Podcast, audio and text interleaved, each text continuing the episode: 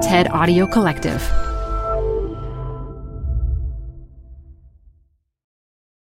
Apple Card is the perfect cash back rewards credit card. You can earn up to 3% daily cash on every purchase every day. That's 3% on your favorite products at Apple, 2% on all other Apple Card with Apple Pay purchases, and 1% on anything you buy with your titanium Apple Card or virtual card number. Visit apple.co slash card calculator to see how much you can earn. Apple Card issued by Goldman Sachs Bank USA, Salt Lake City branch, subject to credit approval. Terms apply. Hi, I'm Debbie Millman. Canva is great for designing visual content for work, no matter what industry or department you work in. Now, your next presentation with Canva Presentations. Start with a professionally designed template and use it as a springboard for your design. It's a serious time saver. Time to present but can't be there in person? Enter Canva Talking Presentations. Record yourself presenting and add your talking head to your slides so your audience can watch your perfected presentation anywhere, anytime. Start designing today at canva.com. Designed for work. This is Design Matters with Debbie Millman from DesignObserver.com.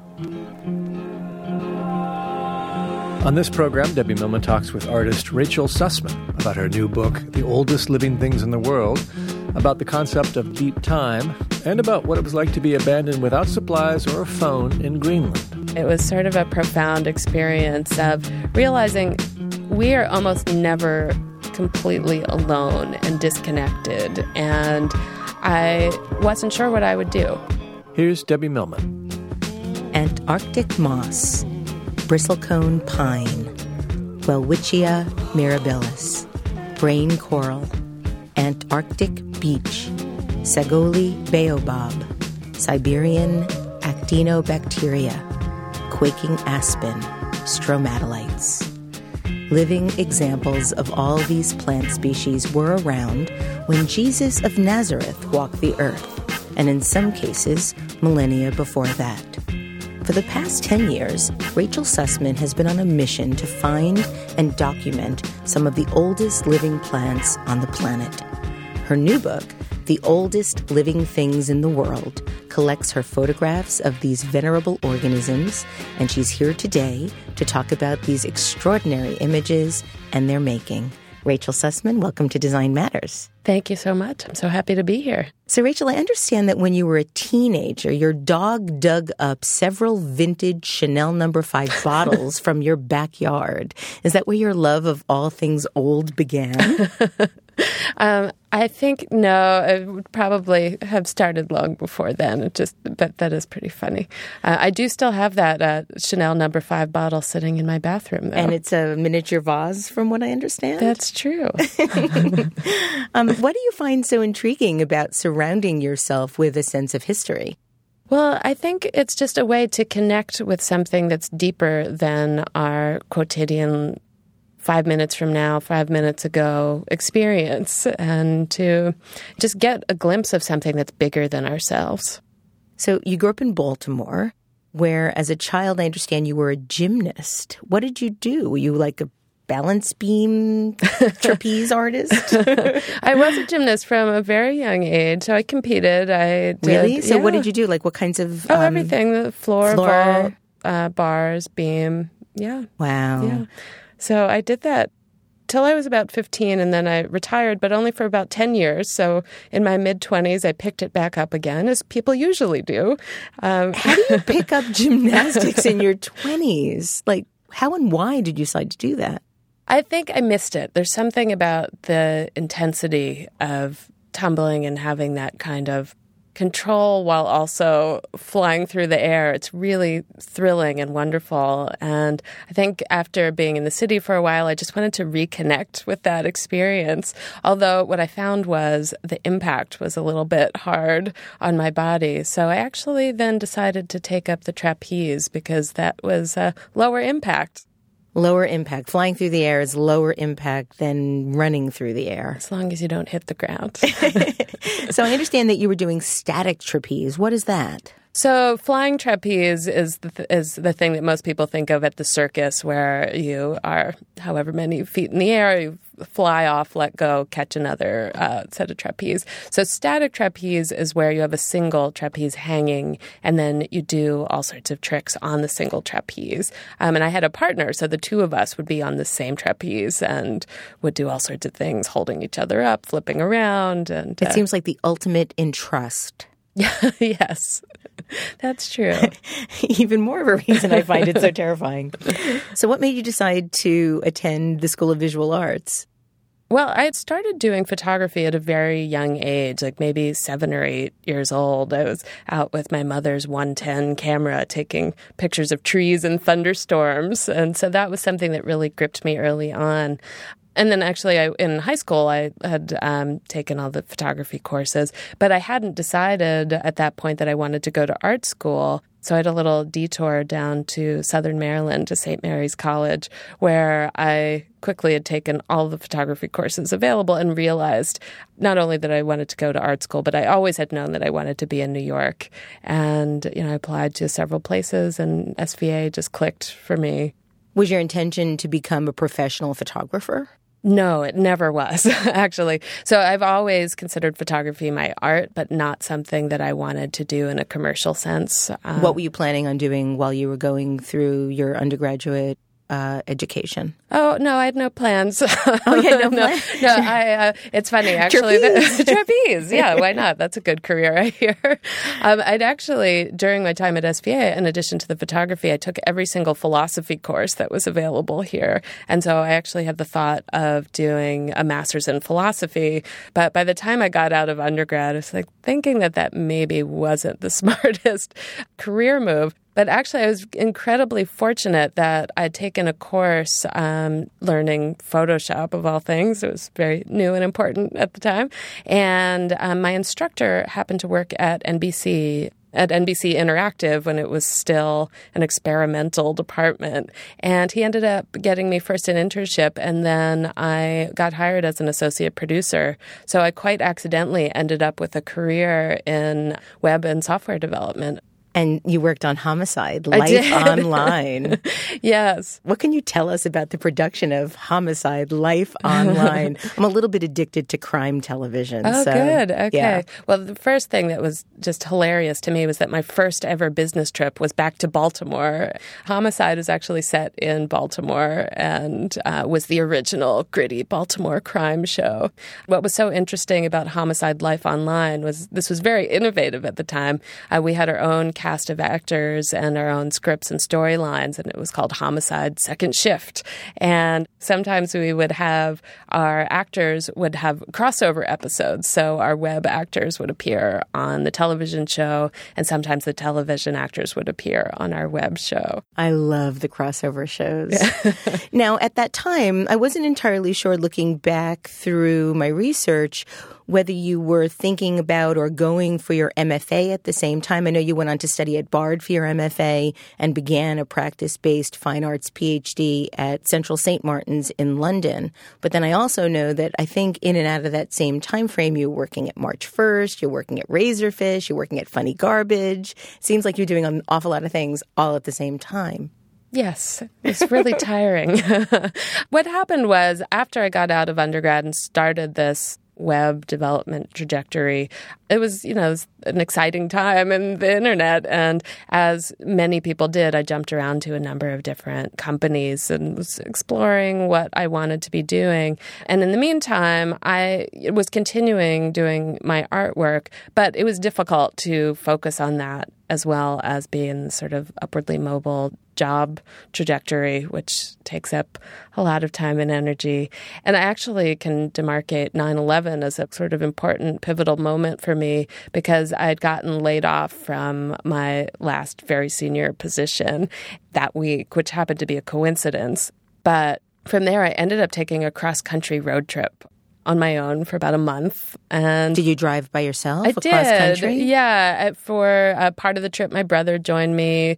Another part of the trip, uh, somebody that I met online, I gave him a ride from Austin to uh, New Orleans. So, uh, so I had a little adventure. But for the most part, yeah, it was a solo road trip, and I stayed with friends or friends of friends and crazy hostels and camping. And I feel like that was a really important moment where I reconnected with wanting to make sure that my life was headed in the direction that I wanted to, to connect with the art more and just having the sense that the web and the sort of client work I was doing just wasn't satisfying that deeply enough for me.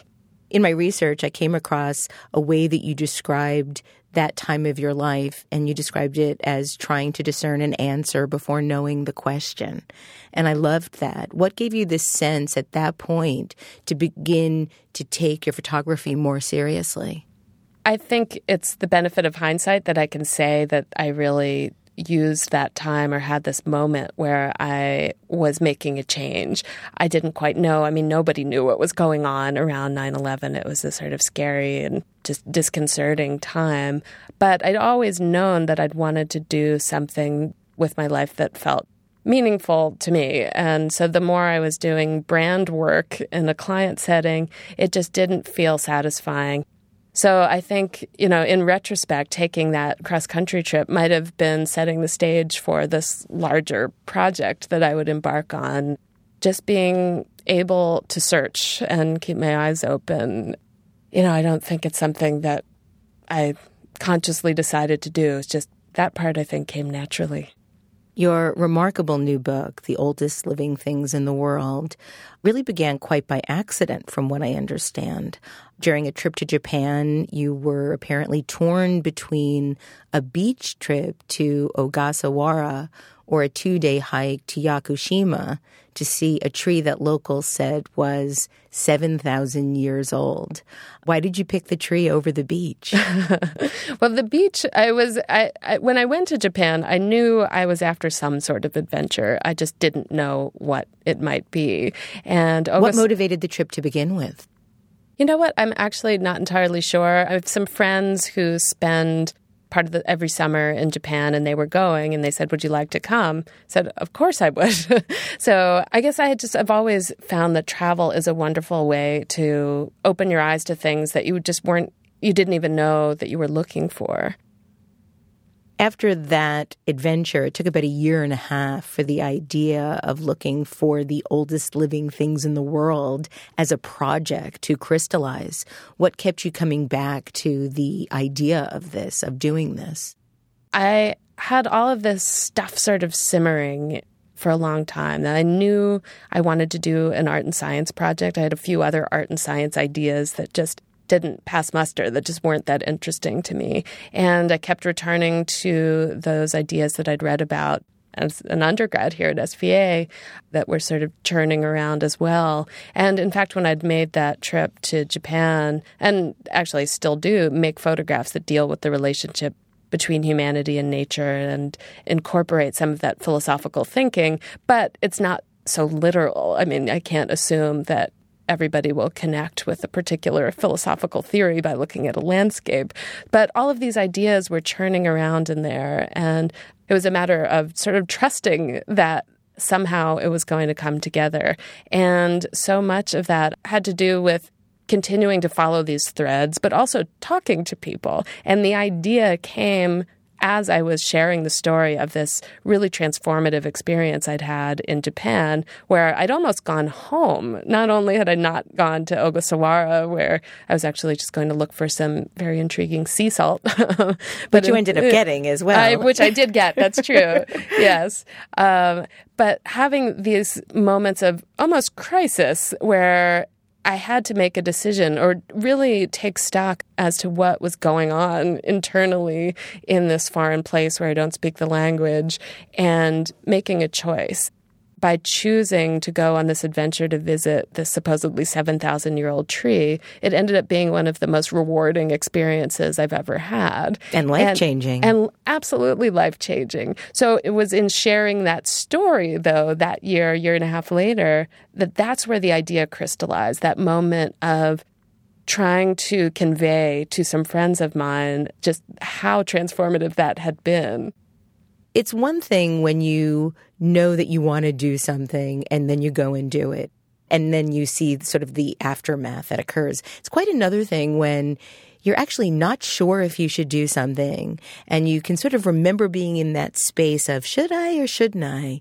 And then when you eventually do, how everything could change. It's such a remarkable phenomenon. I think fear is a tremendous driving factor too. This should I or shouldn't I? Like, am I going to miss out? You know, what good would it do to go home instead of going on this adventure? For me, that process involved giving myself permission to go home, that it's okay. I don't have to. I don't have to prove anything. And as soon as I did that, I went the opposite direction. so you said that you decided to photograph things that are 2,000 years and older. You write about how when life first began on our planet, there were no continents, nor was there enough oxygen for us to have been able to breathe comfortably, for humans to be able to breathe comfortably. It was the stromatolites, a unique combination of living biologic matter and geologic non living sediments that are credited with oxygenating our atmosphere via photosynthesis, which set the stage for all life to come. And that is what you photographed. What was it like knowing that you were photographing some of the building blocks of our very existence? That was one of the most profound experiences I've had in visiting these old organisms. I think it's so hard to connect with deep time. And when you connect with something that's here, living now, still, that was part of the actual fabrication of our atmosphere that allowed life to develop as it has, there's something just incredibly profound about that. I just saw it as this tremendous opportunity as well to tell this story. It's the living history of the deepest of deep histories of our planet. You've said that your practice has been contextualized by the multidisciplinary inquiries of Matthew Ritchie and the new conceptualism of Taryn Simon and Trevor Paglen. In what way? It's an interesting challenge um, making photographs of nature. And I sort of start from there and was looking at how can you make images of these organisms that you could think of as nature photography which I don't mean in a disparaging sense, but just that that's a little bit too limited of a way to think about it.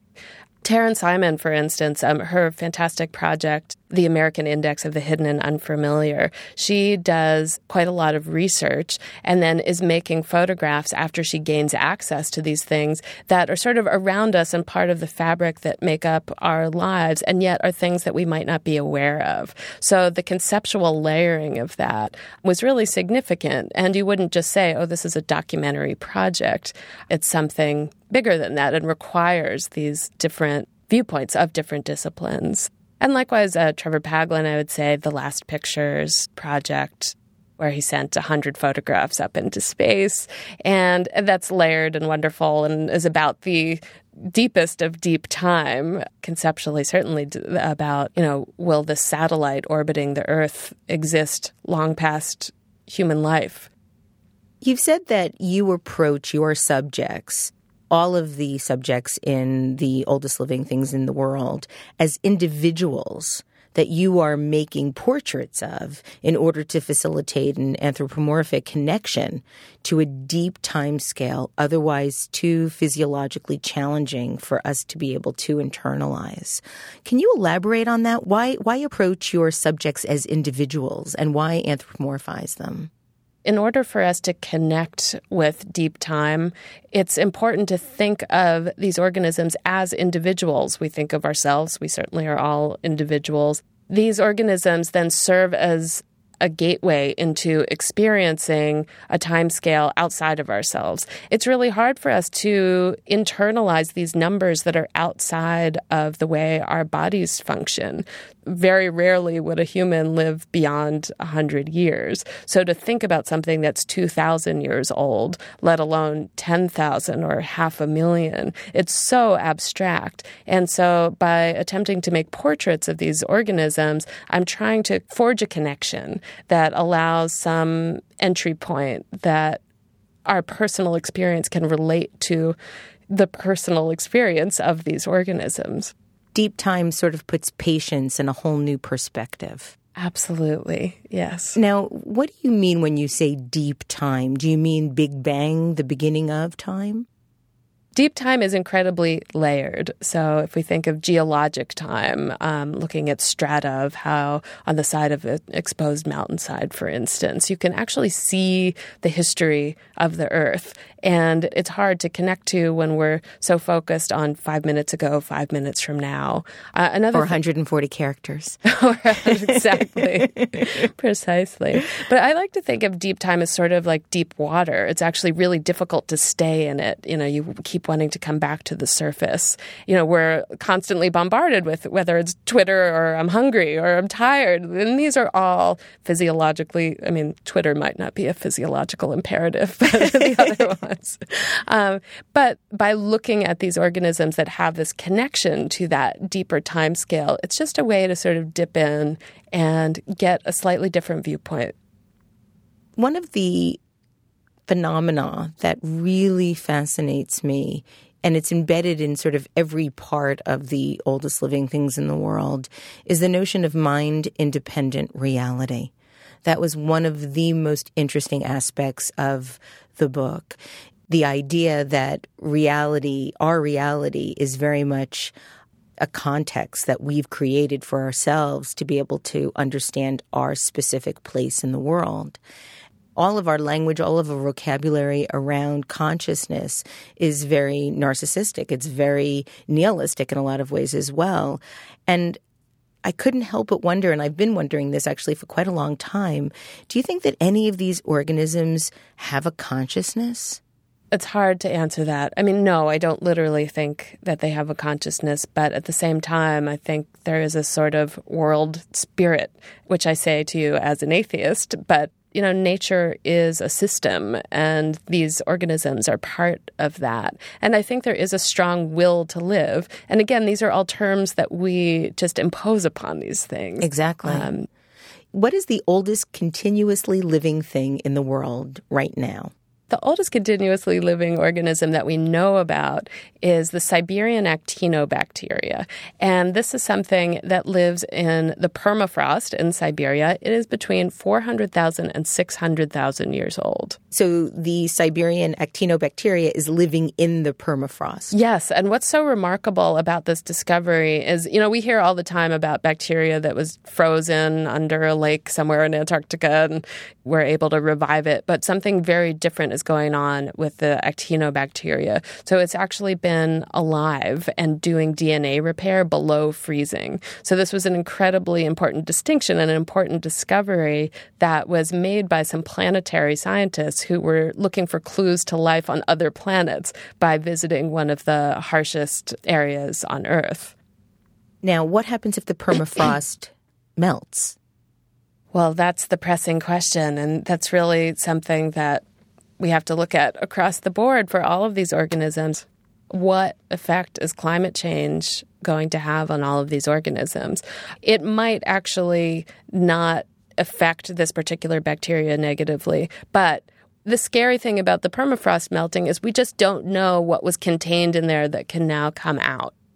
In the introduction to your book, there's a quote that really um, sort of disturbed me. and it says that modern society essentially operates without a sense of the past. The standard method of solving problems doesn't consider the past. Yet, in terms of human beings and society, the past is not irrelevant. So, Rachel, what do you think some of the most important things are that we can learn from our deep past? I think on the most basic of levels, the most important thing we can do is embrace long term thinking. Almost any problem you can imagine will take some value out of looking backwards to things that have happened in the past and projecting forward. Think of any problem in the world today, whether it's personal or on a more global societal level, and embracing long term thinking can only help. I've been watching and sort of obsessed with Neil deGrasse Tyson's uh, new version of the cosmos. And in several of the episodes, he's talked about deep time and how if we were to map deep time, in a year, in an actual year on Earth, we would only show up in like halfway through the last day of the month of December of this year. And it seems almost indescribable that we could be doing this much damage on the last day of the last month of the year of deep time. It's absolutely devastating and it it's almost unfathomable. It is. It, truly. And I think that has to do with We can't even live that long and we've no, done so much damage. Absolutely. And that's back to my point about embracing long-term thinking. All of this damage has been done because of narrow short term thinking, gains today that end up creating enormous destruction tomorrow. And that narrow thinking is what's gotten us into this mess. And it is the 11th hour now, but I don't think it's too late. But it is certainly time to act. I want to talk about the pando. The pando is quite extraordinary. It looks like a forest, but it's actually a single tree. It's a clonal colony of quaking aspen. It comprises a massive root system, and each tree, all 47,000 of them, is a stem coming up from that single system, making it one giant, genetically identical 106 acre individual. Quaking aspen have very wide distribution across North America, but this root suckering or self propagation is actually not at all uncommon. It's just that the pando has been doing it the longest. Yeah, Pando was really wonderful to visit. I mean, I visited the clonal colony of Pando very early in the project, so it was around 2006, and I had just started learning about clonal organisms at the time. So it really blew my mind that this so was clonal a- organisms just reproduce by themselves and reproduce an exact duplicate of themselves. Exactly. So it means that there's no new outside genetic material being introduced. And in theory, this means they could be immortal, which is certainly tantalizing and fun to think about.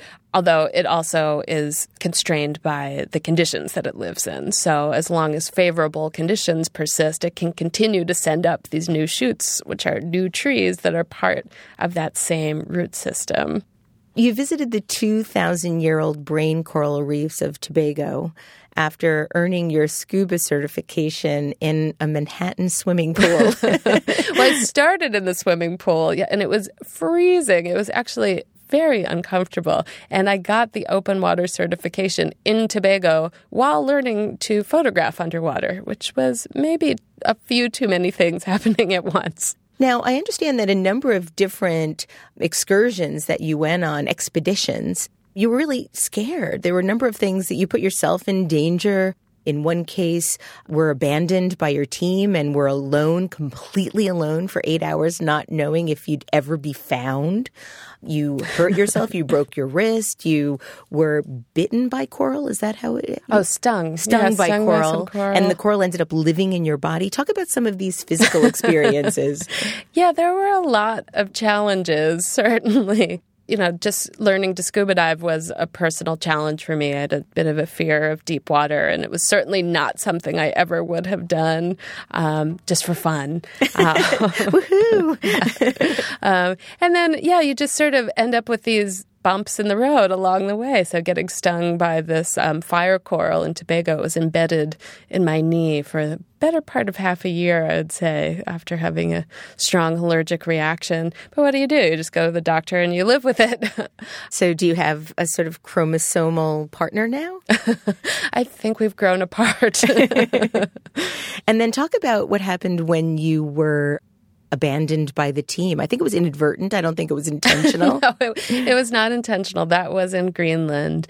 This was one of the most remote places I'd ever been. And certainly, even later, having gone to Antarctica, I was always on a ship, I was around people. But this was a different kind of expedition. I'd been working with an evolutionary biologist in a town in southern Greenland called Qaqortoq, and he had to leave to go to Singapore, of all places. And I was supposed to meet up with this team of archaeologists who were an hour's boat ride away. And I'd gotten this message that they couldn't pick me up, but the message said, Oh, come anyway, figure out a way to come you know, get dropped off at the yellow house. like, okay, you know, why not? I figured I can trust that this is going to work out. And I, in retrospect, realize I was a little naive about these things. They had all of the supplies, they had all the food, they had the satellite phone. So I was going unprepared, basically, into the wilderness. And I got to the little yellow house and nobody was there. There wasn't a note, and I didn't know if they knew I was there, if they knew I was coming, or when they would be back. Did you envision various scenarios of potential outcomes? I did. I mean, I I like to refer to it as my 127 hours moment, which thankfully only lasted eight hours or so. But I was genuinely nervous at the very least. Yeah, I'd have to say it was sort of a profound experience of realizing we are almost never completely alone and disconnected. And I wasn't sure what I would do. I envisioned, at the very least, you know, strapping on the backpack and heading out until I found someone, and which eventually is what happened. And it's interesting because you write about how a lone organism separated from all others of its kind is quite a rare thing.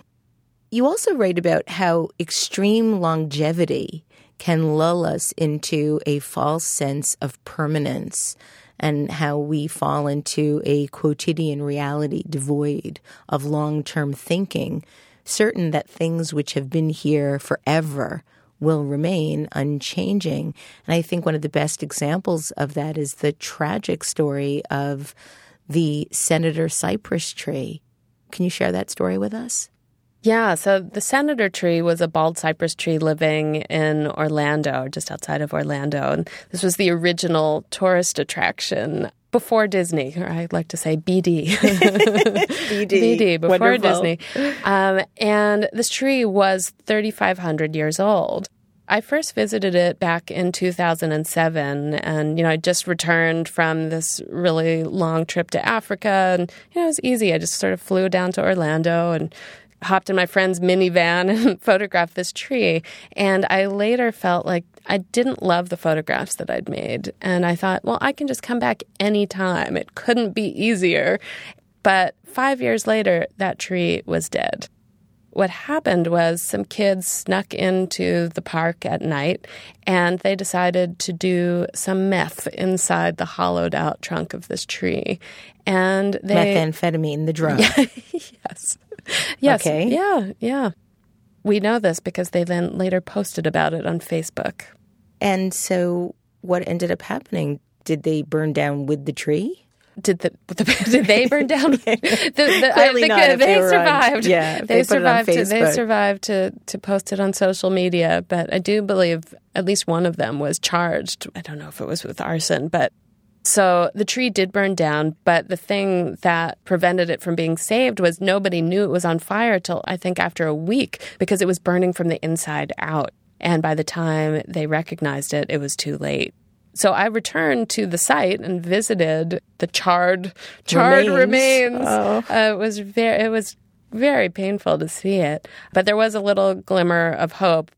And that was that scientists had actually taken some clones of the tree and planted them on another site. And then they transplanted one of those back to the original site of the senator tree. And so, how old is it? Is it one of the oldest trees in the world? Is it 35, 3,500 years plus five or just five? That's open to interpretation. So the sapling was around 15 years old, I believe, and uh, but it's genetically the same organism as the 3,500 year old tree. So, I know that you often get asked if there are any animals in your project. And, and I actually read that you were even asked why the pyramids weren't included. um, and, and your answer, aside from the coral, is that there are no animals. What are the oldest living animals on the planet? Well, there's actually a few subjects that I would love to include that are over 2,000 years old, but since I don't have a submarine, I haven't been able to visit them. So that's, uh, again, some corals, and then there's this really fascinating thing. It's a sponge, it's called a barrel sponge, that uh, lives off the McMurdo Shelf in Antarctica, and that could be as old as 15,000 years. Oh my God. Yes. Oh, I hope you get to see it. I do too. Yeah. But there's a lot of other animal. I mean, we certainly animals capture our imaginations in a wonderful way. And so, you know, there's some old tortoises. Certainly, I think the oldest got to be around 225, if I remember correctly. And there was also a um, giant clam, I believe. That, yes. The poor clam. This is a really a tragic tale. I think somebody should write an opera about this, the tragic death of this clam. Um, but it was found in the North Atlantic. And and it was killed in the lab while they were determining how old it was, oh. which is a tragic tale, tragic end to the tale. So it was thought to be 405 years old, although recent research shows that it was actually even older than that. Wow. And did it have any siblings or I don't know. You almost have to hope they don't find them. Yeah, it's true. It's true. So, given the state of the earth now and what we're doing, do you think that these organisms that have been able to weather, no pun intended, so much time, do you think that most of these ancient wonders will be able to survive? I think that the change that's happening in our climate now is happening so quickly, there's very little chance of them being able to adapt. And this is different for different species, different types of organisms are going to be more sensitive to changes than others or live in ecosystems that are very narrow but happen to support the way they happen to grow and live. You know, one example is um, the Palmer's oak in Riverside, California. And the researcher who I talked to about that, it's a 13,000 year old clonal shrub living in Southern California. And he's like, you know, just imagine mastodons walking around Southern California, maybe even grazing the leaves of this shrub. But it's a relic of an ecosystem that no longer exists. And it just happened to find perch in a little niche that works for it. But if the climate changes even more, if it gets even drier, even hotter, it certainly could perish. And this is a threat for all of these organisms and symbolically really represents the threat to everything. Rachel, you stated that the photos that you take, you would like for us to be able to consider or reconsider our place in the grand scheme of things. But I know your interests are also otherworldly. I read an interview with you wherein you stated that you remember being nine years old, looking at a map of the solar system, and recognized at that moment that our lives are just drops in a bucket. Any plans to investigate anything outside the realm of planet Earth? I'm glad you asked. Yes, I, in spending so much time no pun intended, dealing in deep time, I realized that I want to look even deeper and further, not in just into deep time, but also into deep space. So it's a really exciting moment right now because I'm just starting again with exploring some new ideas. And I'm going to be spending some time at NASA, JPL, and SpaceX to start looking at perception and where philosophy and astrophysics start to slip. So, based on everything that you've seen and the remarkable organisms that you've captured for us all to be able to learn about, do you think that there is life elsewhere? Yes, I do. I do. I don't think it's I don't think it's little green men, but for one thing, there's so we know so little about the origins of life on our planet, but it's quite possible that it piggybacked in on a meteorite and crashed down on the beach, maybe where those stromatolites were living. There's a meteor impact site just over the ridge of the beach there. Perhaps life on Earth didn't start on Earth. Rachel, thank you so much for being on Design Matters today. Rachel Sussman's new book is The Oldest Living Things in the World. It's remarkable and it's published by the University of Chicago Press. I'd like to thank you for listening. And remember, we can talk about making a difference, we can make a difference, or we can do both. I'm Debbie Millman, and I look forward to talking with you again soon. Design Matters with Debbie Millman is recorded at the Masters in Branding Studio at the School of Visual Arts in New York City. It is produced by Curtis Fox Productions with technical assistance by Rainey Ortica. The show is published exclusively by DesignObserver.com. You can subscribe to this free podcast in the iTunes Store.